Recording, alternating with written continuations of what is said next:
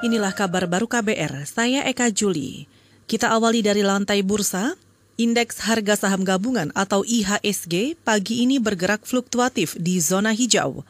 Bursa saham dibuka di posisi 5.346 dan sempat menembus posisi tertinggi di 5.369 sebelum bergerak fluktuatif.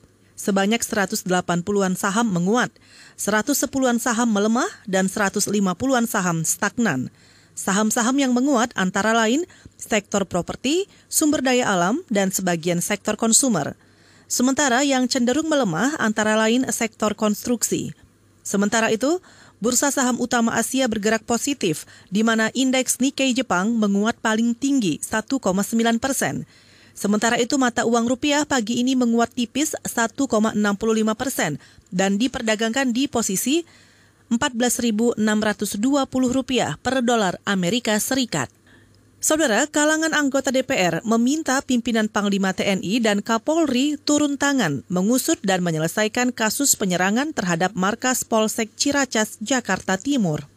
Anggota Komisi 1 Bidang Pertahanan di DPR, Dev Laksono, mengatakan sumber masalah konflik antara prajurit TNI dan Polri harus diselesaikan secara tuntas.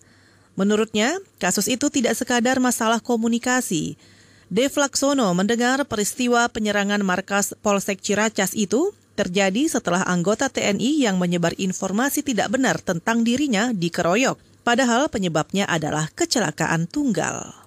Pangdam, Panglima TNI, Kapolri, Kapolda, Polres mesti turun tangan sudah menelusuri itu persoalan di mana. Akan tapi ya mesti di lebih ditelisik lagi ya. Karena kecuali ini nggak mungkin terjadi begitu saja kan. Ya katakanlah apa yang, di, yang dinyatakan bahwa ini berawal dari koak ya. Ya oke kita terima deh gitu itu alasannya ya. Cuman apa hanya karena kali aja terus langsung beringas masa kan nggak mungkin. Tapi kan sudah panjang ini urusannya. Nah ini harus di diurai lagi dan juga harus selesai.